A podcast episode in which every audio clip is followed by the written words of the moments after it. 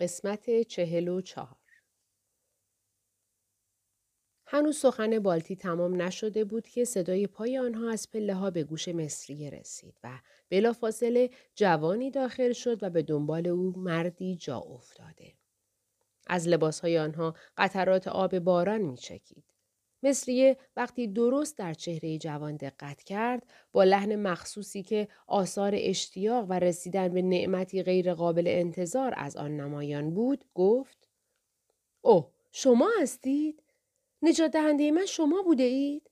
چه خوشبختی عظیم و چه سعادت بزرگی که انتظار آن را نداشتم به من روی آورده است. شما کجا بودید؟ چه شده است که به اینجا آمده اید؟ آنها همان هرمز و نوزر بودند که راه را گم کرده به این باغ رسیده بودند. نوزر سخنان مصریه را برای هرمز ترجمه کرد.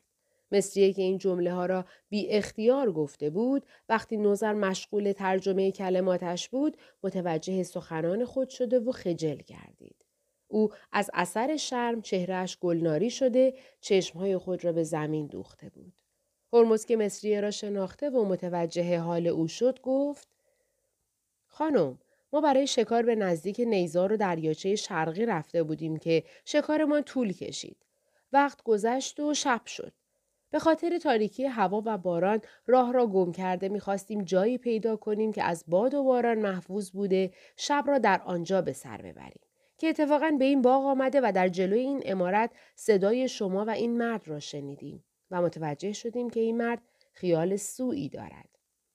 بنابراین برای نجات شما از ستون ایوان بالا آمده از پنجره داخل اتاق شدیم. من خیلی خوشحالم که در این موقع اسباب نجات شما شده‌ام. حالا اگر اجازه بدهید، ما دو نفر شب را در یکی از اتاقهای این عمارت سپری کنیم و اگر به کمک ما نیازی باشد، در خدمت هستیم. بیست و دو. شناسایی هرمز. سه روز بعد از این اتفاق و قبل از طلوع آفتاب، دو نفر سوار از پلی که بالاتر از قصرهای سلطنتی روی آبهای فرات کشیده شده بود، عبور کرده، از کنار خیابانی که مستقیماً به شهر بورسیپا منتهی می‌شد گذشتند. هوا لطیف و ملایم و آسمان صاف و بی‌ابر بود. این دو نفر، یعنی هرمز و نوزر، با اینکه قبلاً درباره امر مهمی با یکدیگر صحبت می‌کردند، اما فعلا صحبت خود را قطع کرده مشغول تماشای مناظر اطراف خود بودند. هرمز گفت: در هر طرف این خیابان عمارت‌های عالی و گنبدهای طلایی نظر انسان را به خود جلب می‌کنند. نوزر در تایید حرف هرمز گفت: این خیابان از بهترین و باصفاترین خیابان‌های محوطه بابل است. کسی که در اینجا قدم می‌زند به هر طرفی که نگاه کند یکی از عجایب دنیا را می‌بیند. نگاه کنید، این گنبد طلایی که از دور در جلوی ما خود نمایی می‌کند، گنبد معبد بل است که در شهر مقدس بورسیپا واقع شده و امروز باید به آنجا برویم. ببینید این گنبد چگونه در جلوی اشعه آفتاب می‌درخشد و قبل از آنکه در هیچ یک از نقاط اثری از طلوع خورشید باشد، نور کمرنگ طلوع خورشید را با رنگ طلایی خود زرین نموده به اطراف منتشر می سازد. حالا برگردید و پشت سر خود را نگاه کنید. باغ‌های واژگون و عمارت‌های آسمانی این باغ‌ها را که چطور هر یک بالاتر از دیگری در فضا ایستاده و از وسط این باغ‌ها که روی هم در هوا ایستاده‌اند چقدر مطبوع و زیبا به نظر می رسد؟ ببینید در این طرف، سمت چپ ما پنجره اتاقهای قصر سلطنتی از دور نمایان است و از کنار همین عبارتها معبد بل مردوک واقع شده و گنبد آن طوری سرفرازانه ایستاده که گویی می‌خواهد مناعت و غرور نبوکدنصر سلطان مقتدر این دیار را به اهالی این سرزمین یادآوری کند. من اعتراف می کنم که این مناظر و این بناهای محیرالعقول در هیچ یک از نقاط دنیا نیست، ولی افسوس که هیچ یک از اینها اسباب انبساط خاطر من نیستند. اگر تو اسمی را که فراموش کرده ای به خاطر می آوردی و به من می گفتی، از شنیدن همان اسم شادمانی بیشتری نسبت به تماشای این باغات و عمارت‌های عالی به من دست می‌داد. شاهزاده، خیلی متاسفم که آن اسم را فراموش کردم، ولی آیا شما گمان می‌کنید دختری را که از چنگال شیر نجات دادید همان دختری بود که برای پیدا کردنش کوشش می‌کنید؟ من که باور نمی‌کنم. زیرا بالتازار صریحاً به شما گفت که او از ساکنین ناحیه شومیر بوده است. نوزر، گویا این سخن را میگویی تا من به خاطر از دست دادن آن دختر خیلی تأسف نخورم، وگرنه تو اول کسی بودی که دروغگوی بالتازار در خصوص وقایع آن شب را به من خبر دادی. درست است. بالتازار در وقایع آن شب دخالت داشت و میخواست با دروغهای خود این مطلب را مخفی کند. ولی این دلیل نمی شود که آن دختر از طایفه ساکنین شومیر نبوده و این سخنان را هم بالتازار دروغ گفته باشد. من چیزی می دانم که تو از آن اطلاع نداری. همان وقت که من برای نجات او نزدیک نخلستان رسیدم، صدای دختر را شنیدم که می گفت آه هرمز کجایی؟ این بود که من دیگر بی‌پروا خود را به مهلکه انداخته دختر را از چنگ شیر نجات دادم. ولی پس از آن که به هوش آمدم احتمال دادم این کلمات را در عالم خیال تصور کرده یا پس از بیهوش شدن از شدت توجه به آن دختر چنین جمله‌ای به خاطر من خطور کرده است. اما پس از صحبت بالتازار و صحبت‌های پریشب مصریه، از حرف‌هایی که در خانه برسی منجم شنیدم، مطمئن شدم که این دختر باید همانی باشد که برای پیدا کردنش به اینجا آمده ایم. اگر این طور باشد که شما میگویید، به زودی او را پیدا خواهیم کرد. زیرا برسی منجم به شما وعده کرد تا سه روز دیگر اسم دختری را که بالتازار به علت دلبستگی به او عشق مصریه را از سر بیرون کرده است به شما بگوید و منزل او را هم نشان دهد. البته برسی به وعده خود وفا خواهد کرد. میدانم برسی آدم دروغگویی نیست. ولی نمیدانم چرا دل من از این مسئله شاد نیست. حس می کنم در همین ایام او از این شهر خواهد رفت. و یا اتفاق دیگری خواهد افتاد که رسیدن به او برای من مشکل خواهد شد. آقا، گمان می کنم دیگر اینها تخیلات عشاق باشد. زیرا عاشقان در هر امیدواری احتمالات یأس‌آور پیش می آورند ولی هرگز مأیوس کامل نمی شوند. به هر حال شاید یزدان کمک نموده در جشن امروز به مقصودی که دارید رسیده از زحمت انتظار و رسیدن موعد برسی منجم راحت شوید. در زمانی که این دو نفر صحبت کنان به طرف شهر مقدس بورسیپا پیش می رفتند، در فاصله کمی از پشت آنها دو نفر دیگر هم که بر قاطر سوار شده و هر دو پیرمرد و ملبس به لباس اعضای رصدخانه بودند، صحبت کنان به طرف شهر بورسیپا در حرکت بودند و در بین صحبت گاهی با دست هرمز را نشان می دادند. معلوم بود که صحبت آنها مربوط به هرمز است. این دو نفر منجم باشی و آسوردان معلم آریدیس بودند که چنین گفتگو می کردند. منجم باشی گفت این شاهزاده زحمات ما را برباد داد. باید فکری کرد تا از جلوی راه ما برداشته شود. آسوردان پرسید حالا شما یقین دارید که این جوان همان کسی است که دختر را از چنگ شیر خلاص کرده؟ و آن دختر عاشق همین جوان است؟ بلی، بر من یقین شده که او همانی است که دختر عاشق او و او عاشق دختر است. من فردای همان شب خلاصی دختر بالتازار را ملاقات کرده، نشانی نجات دهنده دختر را از وی گرفته، شخصاً به شهر کوتا رفتم و او را از دور دیده منزلش را یاد گرفتم.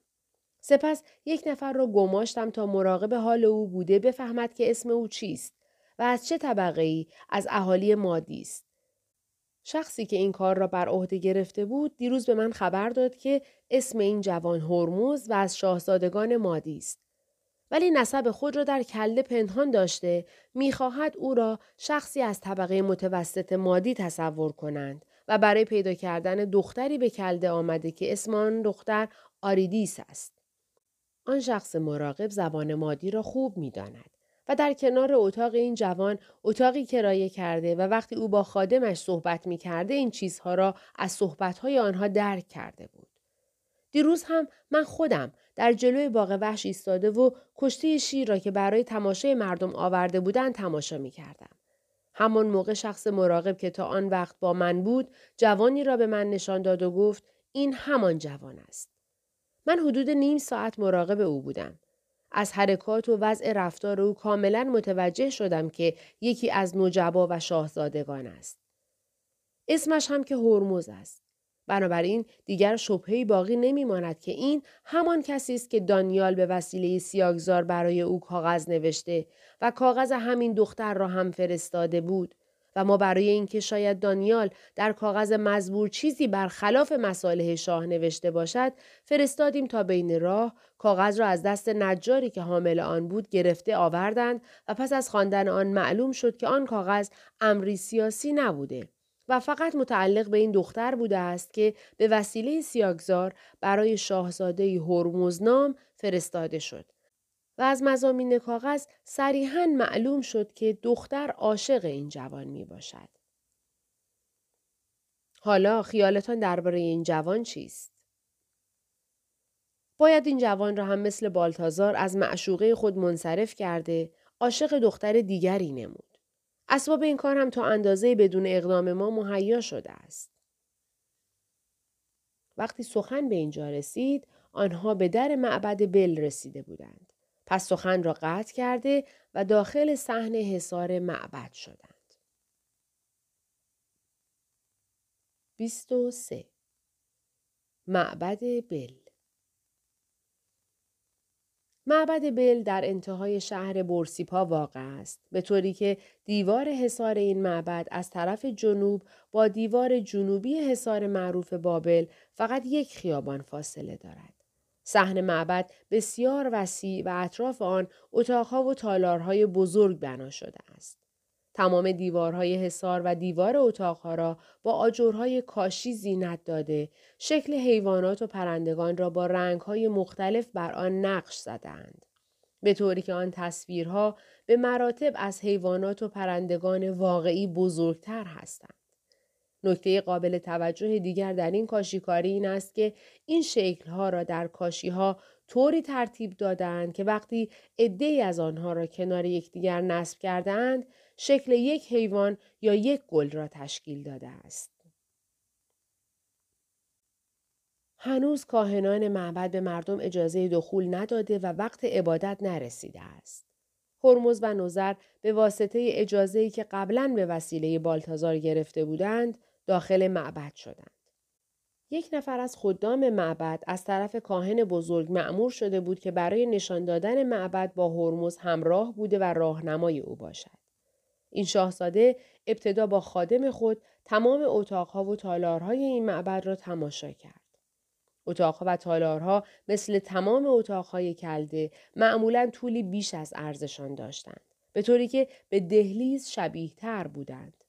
در بسیاری اتاقها نیز مجسمه بزرگ گذاشته بودند که هر یک از آنها مجسمه یک فرشته یا یکی از ارباب انواع بود. دیوارها همه از مرمر سفید بوده، روی آنها فتوحات نبوکدنصر و تاریخ بعضی از سلاطین منقوش بود. زمین اتاقها با قالیهای مادی مفروش شده و کف دالانها پوشیده از سنگهای بزرگی بود که روی آن گل و بته نقش کرده بودند. تالارها همه بی پنجره ولی روشن بود و هوای بیرون از در بزرگ و مرتفعی که چهار تا پنج متر ارتفاع داشت داخل می شد و این ترتیب برای آن بود که اهالی خود را از گرمای فوق‌العاده این سرزمین محفوظ بدارند. البته تمام اتاقهایی که در کلده می ساختند به همین ترتیب بود. جز اتاقها و تالارهای باغهای واژگون که در ساختمان آنها از مادیها تقلید کرده بودند، زیرا در این باغهای هوایی هوا گرم نمی‌شد. پس از آنکه هرمز از تماشای اتاقها فراغت یافت، متوجه اصل بنای معبد شد که در وسط صحن بنا گردیده است. این بنای رفی که خرابه های آن هنوز پس از بیش از دو هزار و پانصد سال به اسم برج نمرود با هفتاد متر ارتفاع وجود دارد، در آن زمان عبارت بود از یک برج مربعی بزرگ که هر ضلع آن صد و هشتاد و پنج متر بود و روی آن برج کوچکتری به همان شکل و روی برج دوم نیز برج کوچکتر دیگر و به همین ترتیب تا برج هفتم که هر یک از این برج‌ها متعلق به یکی از سیارات هفتگانه و به رنگ همان سیاره رنگ‌آمیزی شده بود، به ترتیب برج اول که پایین‌تر از همه بود سفید، دوم سیاه، سوم ارغوانی، چهارم آبی، پنجم سرخ، ششم نقره‌ای و هفتم طلایی. هرمز و نوزر از پلکان مارپیچی که در خارج برج ساخته شده بود بالا رفته هر یک از طبقات معبد را تماشا کردند. در بالای برج هفتم عبادتگاهی به چشم می‌خورد که در آن کاهنی مشغول عبادت بود. در آنجا میزی از طلای خالص گذارده و رختخوابی مزین گسترده بودند. گنبد طلایی بر بالای نمازخانه نیز بنا شده بود که در برابر عشعه آفتاب از کیلومترها مسافت می درخشید. طبقات بالای این برج مشرف به پشت و خارج حصار بابل بوده، ارتفاع کل این معبد از صد و هشتاد و پنج متر بیشتر می شد. هرمز پس از دیدن معبد پایین آمده در اتاق کوچکی که نزدیک در معبد بود نشست. موقع عبادت بود و عموم مردم که مدتی در میدان مقابل در معبد منتظر بودند اجازه ورود یافته و هر دسته از زنان و مردان در جاهایی که قبلاً برای آنها معین شده بود قرار گرفتند. در طبقات پایین برج گروه‌هایی نشسته بودند که خواندن سرودهای مذهبی به عهدهشان بود و در طبقات بالاتر کاهنها بودند که مراسم دعا و نماز به جای آورده و پس از آن برای اجرای مراسم قربانی به صحن معبد می آمدند. عامه مردم نیز در صحن معبد در سایه درختان خرما و سدر نشسته منتظر رسیدن وقت قربانی و بیرون آمدن مجسمه رب النوع بودند. شخص پادشاه، خانواده سلطنتی، زنان و شاهزادگان از در مخصوصی که در مقابل در عمومی و در سمت مشرق واقع شده بود داخل دالانی شده و بدون آنکه وارد صحن معبد شوند در اتاقهای شرقی نشستند. سایر اتاقها مخصوص بزرگان شهرهای کلده بود. طولی نکشید که درهای اطراف برج و بلافاصله درهای اتاقها و تالارهای اطراف صحن نیز باز شد و گروههای مردم که در تالارهای اطراف صحن و اتاقهای برج معبد نشسته بودند یکدیگر را دیده، فقیر و غنی و طبقات مختلف مردم در مجلس بزرگی قرار گرفتند. فقط کاهنان معبد بودند که در طبقات بالایی معبد در را به روی خود بسته مشغول عبادت و نماز شدند. برخی مجمره ها را حاضر کرده، مجسمه بل را تزیین نموده، لباس های فاخر به تن زرین رب النوع خورشید می پوشانیدند و هنوز از نظرها مستور بودند. وقتی درها باز شد و چشم مردم به صحن و اتاقها افتاد و برج و معبد را که به انواع زینتها آراسته شده و در مقابل جمعیت قد برافراشته بود دیدند، صدای هلهله و شادی فضای معبد را مرتعش نمود. سپس دری از برج طبقه چهارم گشوده شد و کاهن پیری با لباسهای سفید در مقابل جمعیت نمایان گردید. او کف دست راست خود را رو به جمعیت گرفت و فوراً صداها قطع شد. سکوت محض تمام معبد را فرا گرفت و به دنبال آن صدای سرود از اتاقهای طبقه اول بلند شد. خوانندگان سرود دسته بزرگ از دختران هجده ساله بودند که همه لباسهای سفید به رنگ همان طبقه از برج به تن کرده با آهنگی دلکش یکی از سرودهای بل را می‌خواندند. در این هنگام چشمها همه متوجه طبقه اول برج بود و همگی از دیدن رب النوع ایشتار و نماینده ستاره زیبای زهره که طبقه اول برج متعلق به اوست لذت برده و گوشها از شنیدن نغمات روح بخش آنها محظوظ می شد. هرمز برخلاف تمام مردم به اتاقهای روبرو چشم دوخته و زنان و دخترانی را که در اتاقهای سمت مشرق بودند به دقت نگاه می کرد تا شاید آریدیس را در میان آنها ببیند یا زنی را که در معبد شهر کوتا دیده بود پیدا کند. ولی چون مسافت خیلی زیاد بود، درست چهره اشخاصی را که در آن سمت حصار بودند تشخیص نمیداد. نوزر متوجه نگاه هرمز شد و گفت آقا، آنها همه پس از پایان مراسم قربانی به دنبال مجسمه بل حرکت کرده و از جلوی ما عبور خواهند کرد. حالا بهتر است به سرود دختران زهره گوش دهید. هرمز نگاهی به نوزر نمود و گفت کسی که ستاره زمینی خود را گم کرده چگونه میتواند به آواز اولاد زهره آسمانی مشغول شود؟ این دو نفر مشغول صحبت بودند که ناگهان شخصی وارد اتاق آنها شده تعظیمی به هرمز نمود و گفت آقا، استدعایی از شما دارم. اگر قبول کنید برای شما ضرری ندارد، ولی برای من بسیار مهم می باشد. آیا قبول می کنید؟ نوزر سخنان او را برای آقای خود ترجمه کرد و هرمز گفت چه خواهشی دارید؟ من مشکلی داشتم که برای حل آن به یک نفر منجم ماهر احتیاج داشتم. امروز هم در اینجا یکی از منجمین و غیبگویان را دیده و میخواهم در مکانی خلوت برای من زایچه کشیده مشکلم را حل کند. آیا شما اجازه می دهید این کار در اتاق شما انجام بگیرد؟ اگر این مرحمت را در حق من بکنید، منت بزرگی بر من نهاده اید. برای ما اهمیتی ندارد. بیایید هر کاری دارید اینجا بکنید. آن مرد رفت و چند دقیقه بعد با مرد دیگری که نسبتاً پیر بود و لباسهای فاخر به تن داشت داخل اتاق گردید. او نیز تعظیم مختصری به هرمز کرده گوشه اتاق روی نیم تختی نشست و کتابی را باز نموده. سپس آن را گوشه‌ای گذاشت و ورقه‌ای را که در آن یک مربع دوازده خانه رسم شده و ارقامی روی آن نوشته بودند در جلوی خود قرار داد. مشغول نگاه کردن شد. گاهی در ارقام ورقه مزبور دقت می کرد و گاهی به فکر فرو می رفت. سپس کتاب را ورق زده یکی از صفحات آن را پیدا کرد و مدتی خواند. بالاخره به آن مرد رو کرد و گفت تو یک نفر را که خیلی دوست داری گم کرده و می خواهی بدانی او در کجاست. آیا اینطور نیست؟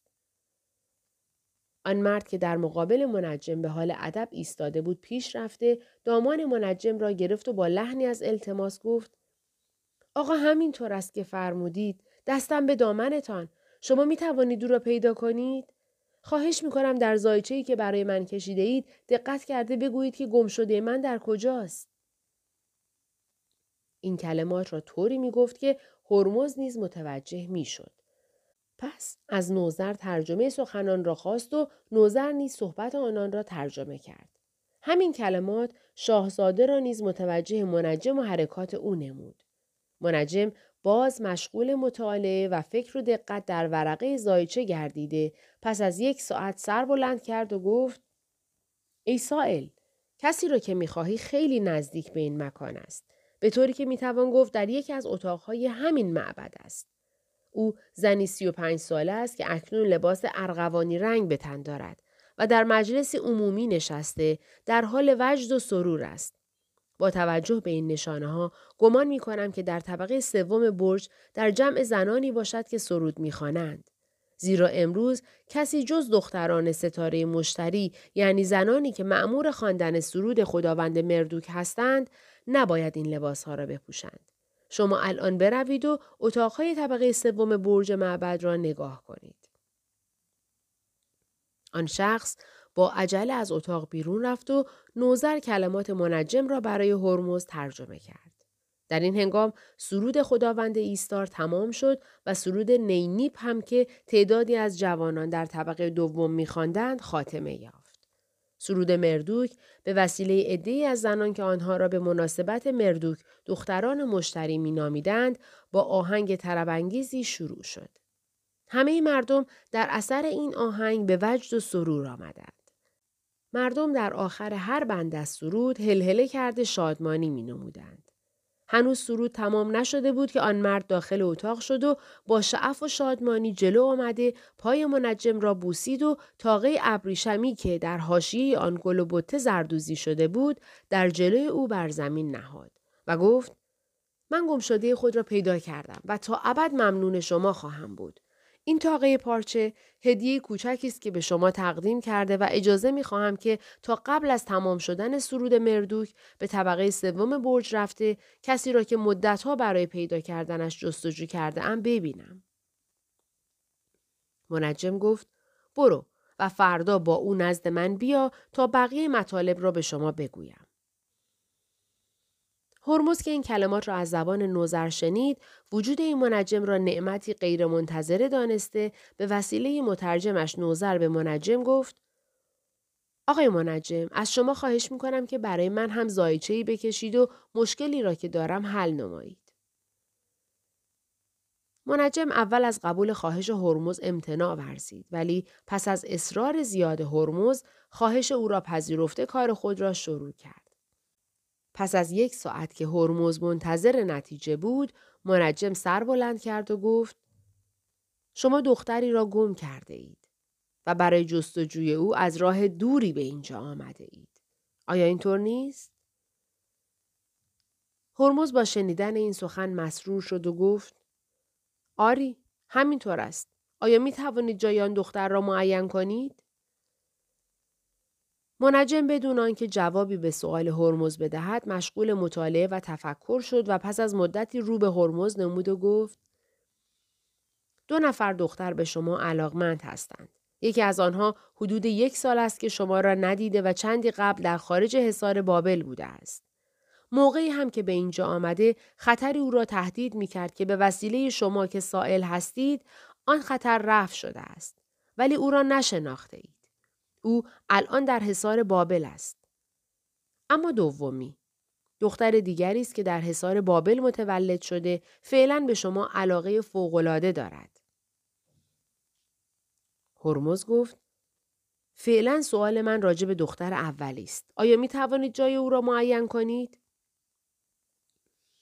فعلا از زایچه‌ای که کشیدم بیش از این چیزی استخراج نشده.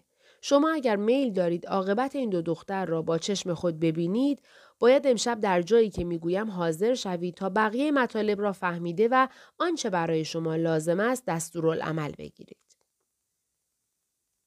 اول شب به کسی وعده ملاقات دادم، ولی بعد از صرف شام هر جا که معین کنید خدمت شما میرسم. پس از صرف شام به خیابان صد بیایید و در کنار رود فرات جلوی پله‌های نزدیک قلعه سلطنتی ایستاده مشغول تماشای کشتی‌ها باشید. من می‌آیم و شما را به جایی که باید برویم میبرم. حتما پس از صرف شام در محلی که گفتید حاضر خواهم بود. منجم برخاست، تعظیم مختصری به هرمز کرد و بیرون رفت. هرمز متوجه صحن معبد شد که عده‌ای از کاهنان بیرون آمده مشغول کشتن قربانی‌ها بودند و ادعیه مخصوص می‌خواندند. مردم نیز دعا می‌خواندند و طلب حاجت می‌کردند.